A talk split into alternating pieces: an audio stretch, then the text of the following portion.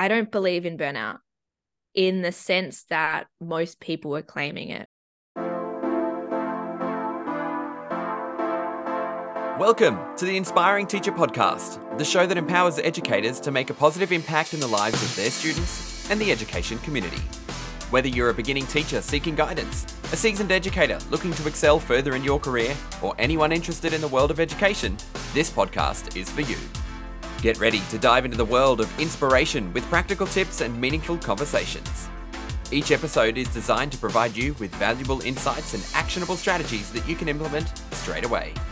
I'm your host, Jason Marshall, a passionate educator dedicated to supporting teachers in reaching their full potential. Join me as I bring in renowned experts, experienced educators, and thoughtful leaders to share their wisdom, experiences, and innovative approaches to education.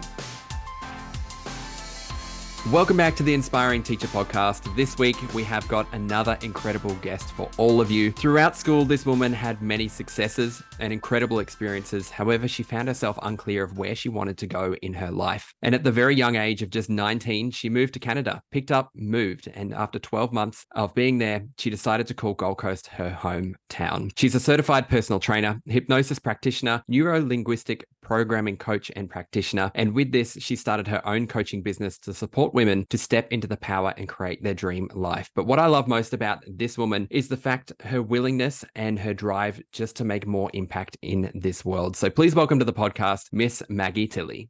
Oh, Jace, you make me all warm and fuzzy inside. it's all just speaking from the heart. Ah. You're an incredible woman, and I'm super excited to have you here on today's podcast episode. Before we go any further, though, I realized I've known you for what, nearly 12 months now? And yep. I feel like I haven't heard your full story. So would it be okay if you mm. share with me your full story? Um, and yeah, share with the listeners why you're even here today. Yeah, absolutely. You touched on a little bits and pieces in the intro. However, my journey to where I am now really started at the end of high school when I, you know, I was getting all all the questions of what do you want to do with your life? Do you want to go to uh, university? Do you want to do this degree, that degree, get a job, do a trade? All these things, all these questions were being asked, and I literally had no idea how to answer them. I was like, I I should know. Everyone else knows. Everyone else seems to have this clear direction and this clear path on what it is that they wanted to do. And what ended up happening was I I put myself into a pretty negative mindset of comparison and the the should. I should know this, I should know that. Even despite having incredible grades and clear proof that I am capable of doing whatever I want, I still doubted myself because I didn't have a clear direction or a clear path. And it led me into exploring a few things in college because back in Tassie, we do high school till year 10 and then they class college at 11 and 12. so, yeah, it's a bit interesting the system down there. But I went to a completely new school for the last two years of schooling. And what I recognized was I just, I was so done with education. I was so done with the classroom learning. I was so done with math and English and science and it's interesting how life has kind of flipped since then. But before getting into that, I I got to my last year and I had breakdown after breakdown. I was like, I have no idea who I am, what I want to do, where I want to go. I'm just clueless. I felt genuinely clueless. And the mm-hmm. system mm-hmm. made me feel even worse because they were pushing me to know. And 17 years old, we have no freaking idea what we want to do with our lives. Yeah. We've barely been living, we've barely experienced life. And mm-hmm. I remember having a conversation with my mum about what I was going to do in my final year of school. And it was over this English assignment that was, I didn't have an exam. I had like some portfolio that I had to create. And I was having breakdown after breakdown over this dumb assignment. and it's like, I look back now and it was dumb. At the time, it meant so much to me though. And mm-hmm. my mum, I remember her saying, What is it that you want to do? Like she never forced me to continue with higher education. She never forced me to get a job. She never forced me to even stay in school. She was like what is it that you want to do? And again i was still unclear but i just knew that i didn't want to go to university. That was the only thing i knew. And her permission piece for me to go do whatever i want to do really allowed me to go you know what? I'm not going to give up on school but i'm going to make it work for me and it was the first moment in my life where I took responsibility for where I was at and where I wanted to go. And I decided that I was going to go part time. Somehow cheated the system and I still got my TCE. I still managed to complete school, but I only went for three days a week. Mm. And I decided I was going to do a tourism course, which would allow me to travel, which was one of my highest values, while also working a full time job and a part time job so that I could save and travel as soon as I finished school. My direction then led me to, to Canada. After traveling, I was like, oh, I just want to go somewhere in the world. And I met this girl and she had been to Canada. And I was like, yep, cool. That's great. I have no idea what else I want to do, but we'll, we'll do that. So I kind of just started saying yes to things. Went to Canada, realized I still didn't know who I was, what I wanted to do. It was kind of just a distraction, the fun distraction. And I mm. learned so much. Like if if you're listening and you're not really sure what you want to do, experience the world because you'll get mm. so many answers from meeting people that are maybe on the same path or similar or completely different, whatever it might be. But experiencing the world from a different place from where you grew up can be life changing. And for me, it certainly was. And then, you know, 2019 happened, and without going into all the details, we all know what happened in the end of 2019 into 2020. And uh, I ended up coming home. Like you said in the intro, I found a home on the Gold Coast after being back in Tassie for less than six months. I realized it was too small, that I needed something new and something different. So I made it here. And the world of entrepreneurship on the Gold Coast is insane. Every mm. second person runs a business, every second person is like growth minded and ready to seize the day. And it's so different to what I grew up in. However, I really found my place when I started immersing with people who were going above and beyond anything that the school system ever showed them was possible. Uh, and over time, I I moved through network marketing and affiliate marketing, and then I really found my feet in coaching, where my passion lied. Like it was not only allowing people the space to create whatever they want, but also allowing them to be whoever they want along the way. Because a lot of the time, the school system tells you what you who you should be, what you should do, so I've kind of flipped everything on its side and gone, you know what? You can be whoever the F you want. You can mm. be exactly who you want to be. And it doesn't mean being someone you're not. It's just about showing up as your authentic self. And sometimes that requires you to learn who that is. So my whole journey has just been about learning who I am, what I want to be, who I want to be, how I want to show up. And through that, I found the passion in also serving other people. So that's kind of how I became a coach. It's it's a very roller coaster kind of ride and like that's really only skimming the surface as well but every little step whether it felt like a propel forward or a pull back it all led me to where i am right now and the journey has been probably the most incredible part of my life to date yeah yeah i love it thank you so much for sharing now your coaching business you go a lot into mindset and i feel like that term definitely in the education mm-hmm. world is thrown around all the time. You know, fixed versus a growth mindset. We should have a mm-hmm. growth mindset. Can you explain that a little bit more so then I can get a clearer understanding of what's the difference between the two exactly? Yeah. So we'll start with a fixed mindset, and that's definitely someone who sees challenges as an obstacle and a, and a barrier to getting what they want, right? They mm. they come up with a there's a problem in front of them and rather than coming up with solutions they're very much like oh this isn't going to work or it's not meant to be and all these things where they they allow obstacles to dictate their life they just think, oh, it's not possible. Whereas someone with a growth mindset overcomes these obstacles by going, how else can I do it? Or seeing an obstacle or a challenge as, you know, the next step to getting them to where they want to go. They see these things as opportunity rather than a block in the direction that they can go. So the difference between someone who's fixed is someone who is so much in their ways that they're very unwilling to change. But someone with a growth mindset is open to opportunity, open to change and growth along the way. Mm, yeah, I love it. And yesterday we were at a at a conference and I heard you speak about this thing called state mm. and how it can literally change in an instant if you decide that that's what you want. Now, as a teacher myself, I was exhausted, tired, stressed all the time, but hearing what you said yesterday just completely changed my mind. Could you share that with everyone because I feel like it's, you know, can literally change the world if you change your state. Yeah. So the thing about a lot of emotions and feelings is that it, it, quite literally is just a state and it's a lot of the time a choice. However, it's only a choice because we, so many people are unaware that they can just change it like that. Mm. Uh, so when it comes to changing a state, there's three main things that we should look at. The first one being what you're focusing on.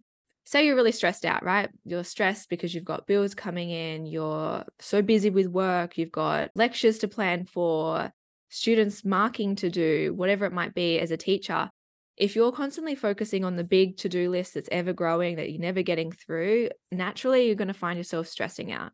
But if you shift your focus to, you know, setting yourself two hours to start getting through some of that stuff, and then in two hours' time, you're going to spend time with your family, or you're going to cook your favorite meal for dinner, or you know, it's the weekend, whatever it might be that you're focusing on, what you'll find is you'll probably end up being less stressed and actually more focused on getting the job done because you have something to look forward to. You're excited mm. about the outcome rather than the process of actually doing all the things that you're quote unquote stressed about. Then you have your physiology, which is your body language, the way you're sitting, the way you're standing, whether your head's tilted up, chin's kind of up, like whatever it might be for you. When you're stressed, your state is going to show. You're like a lot of the time you might be sluggish or you might be really hyper uh, vigilant and you're like go go go go go go go go go and you're on the run constantly or you're just like chowing through your to-do list if you can just take a moment to pause check your state like you might have your legs crossed uncross them you know um, uncross your arms or change the way that you're feeling. For someone to go from stress to a really positive state i like to think of the state confidence because it's super easy to get into. You could just put your hands on your hips stand up strong do it in the mirror so that you can look at yourself. There's so many ways to do that. It can also be as simple as just sitting upright in your chair. If we've been sitting down for so long stressed about the you know mound of assignments we're marking you'll probably find that from when you first sat down you're quite tall but when you, you know, you're getting to halfway through the pile of marking, you might have started sl- slugging a little bit and, you know, your shoulders might be now arched over because you've been at your desk for so long. All these physiological changes actually happen without you knowing. But if you're aware of your state, then you can change them. So if you're mm. focusing on something more positive and then you're changing your state, you're already starting to change your state from stress to something a little bit more positive. But the huge one that a lot of people don't recognize is the language and the meaning that they create around the state or the, around what they're doing or what they're focusing on, right? So a huge one is when someone goes, I am stressed or I am sad or I am angry or whatever the emotion feeling is that they're feeling, a lot of the time they're claiming that emotion. They're actually attaching mm. themselves to the feeling. So rather than just saying, I am feeling insert emotion, there, which actually detaches them from the emotion, it allows it to be just a moment in time rather than a prolonged experience. So it's the same with like anxiety and depression. It's you're experiencing an anxious thought, but you aren't an- anxiety, you aren't anxious. Like you aren't physically the feeling, you are mm. just you. So when we can remove the meaning, because uh, unconsciously what we're doing is we're creating a meaning around that. We're embodying the emotion, we're embodying the the feeling that is associated with the the stress or the sadness or the anger. And another way to look at it is we only know what stress, anger, sadness, anxiety, depression looks like for us because we've labeled it that way as well. So nothing has a meaning until we give it meaning. The pile of homework doesn't have a meaning around stress until you decided it did. The stress around the fact that you have to get up an extra hour earlier to get your kids to school before you can get to school, like you've created the stress around that. Every experience in our life can be either stressful, uh, confident, happy, joyous, whatever you decide, but that you give it the meaning once you give it the meaning. It has no meaning until then. So if you can focus on the way that you're feeling, the way that your body is sitting, and then the meaning that you're creating in any moment at, in any time, and the language you're using while you do that, your life will change. Like it actually has to be that simple. And it's so fascinating to me that these things aren't taught in school mm. because mm. this is life. It's so simple, yet it's so life changing as well. Yeah, it's it's so easy to see. And yesterday, you on the board, you drew it as a triangle with each mm. of those elements, and it just sort of all fit together. And I really like it. This sort of brings me to my next topic then, right now in the educational space, there are so many teachers saying, I am burnt out. And if we, mm. is that just a state then as well? Like, what's your take on burnout? My take on burnout I don't believe in burnout in the sense that most people are claiming it, right? Like, there does come a point where people have chronic fatigue and all these things. And I get that there is a physical element of it, but almost, I wasn't, I want to say nine times out of 10, burnout isn't real because the only the people that I hear say they're burnt out, they're uninspired, they're unmotivated. The things that they're doing aren't lighting them up, right? So instead of allowing yourself to become burnout, ask yourself, what am I doing on a day-to-day basis that is inspiring me, that is motivating me, that brings me joy, that brings me happiness? Because I've never met I've met a lot of entrepreneurs, but I've never met an entrepreneur that's burnt out and inspired at the same time. Mm. Only people that are uninspired and quote unquote burnt out if you're finding yourself in a state where you're burning out or quote unquote burning out, reevaluate your day-to-day life. Find something that's inspiring. Remind yourself why you started. Like if there's teachers listening remind yourself why you became a teacher. What actually inspired you to become a teacher in the first place? Because if you can hone back in on that and recognize there is a reason why you're doing what you're doing you'll become more inspired and less drained less burnt out less feeling like you're just turning the cog- cogs to turn the cogs right Mm. so my probably controversial take on burnout is that it just doesn't exist. And again, it's something that you've given meaning to, yeah. right? Yeah, super interesting. So you talk about finding things that inspires you to Mhm. sort of overcome that sense of burnout, if that's what you want to call it. How could Yeah. someone go and find something that inspires them?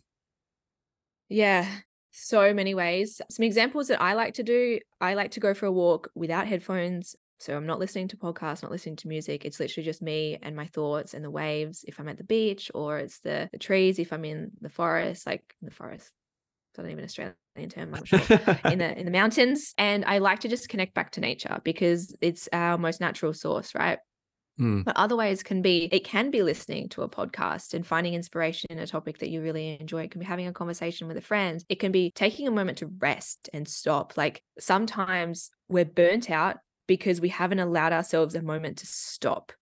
Because inspiration actually comes from the peace and quiet of the mind and the body rather than necessarily all the external things. If you're constantly searching for inspiration and motivation externally, you'll never unfortunately find it. I really think just finding what you enjoy doing finding a meditative practice for you. So, like I mentioned, walking is mine, but for some people, it's chucking the Xbox on and just like playing for 30 minutes and then they've recharged their batteries and it's only 30 minutes. Like that could also be controversial to a lot of people. If you're trying to build a business, probably shouldn't be on the Xbox. However, Mm.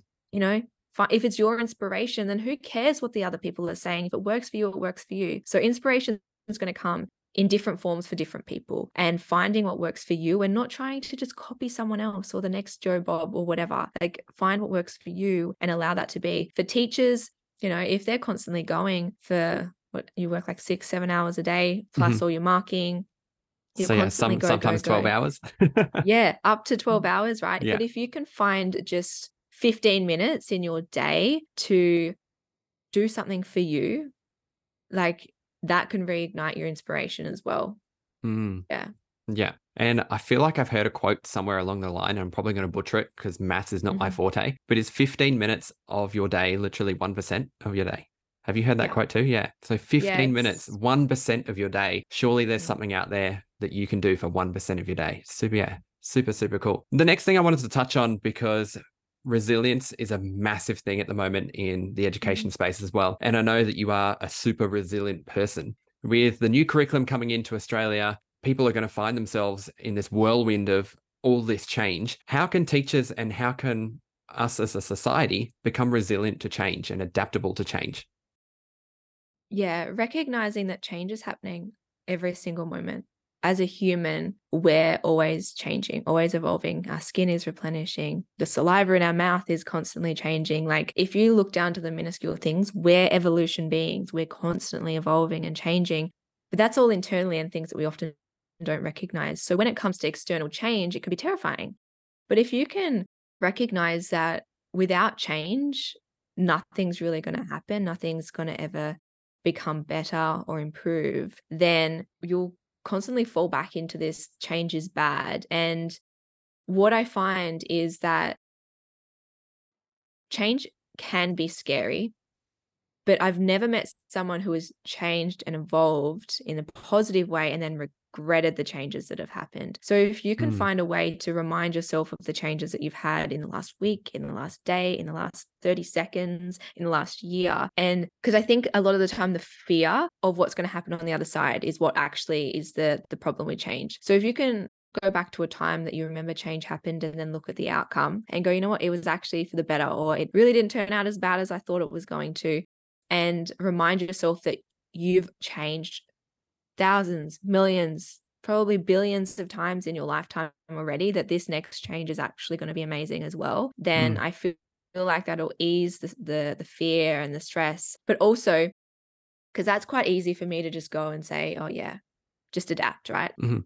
If you actually are struggling with the idea of change, reaching out and finding someone to support you with the change can be really beneficial as well. Like I didn't become resilient just by, you know, getting back up every time. Sometimes I've had people that have had to tell me and like support me to get back up. So there there is an element of community and an element of mentorship and an element of, you know, finding people that are a step ahead of you and more excited about the change that can then help you along the journey. So without just going, oh yeah, just adapt to it. There are certain things that you can do and just choosing to do it alongside other people can be incredible and really support you in the resistance that you might be having because resilience is built over time and you'd be surprised how resilient you are when it comes to change it's just that initial thought that can sometimes be daunting mm, yeah Something that you just touched on, which I wasn't going to dive into at all, is fear and the fear of mm. change and change being scary. Can you define fear? What exactly is it? Is it real? Is it what is it? Mm-hmm. So I did a video yesterday on the fact that fear isn't real. mm-hmm. And it and it's a bit controversial me then coming on and saying it also is uh fear is just anticipation that something bad's going to happen in the future right? And it gets to be a choice and i also understand that there's conditionings and all those things that are then triggering the fears. However the real fear isn't usually the real fear.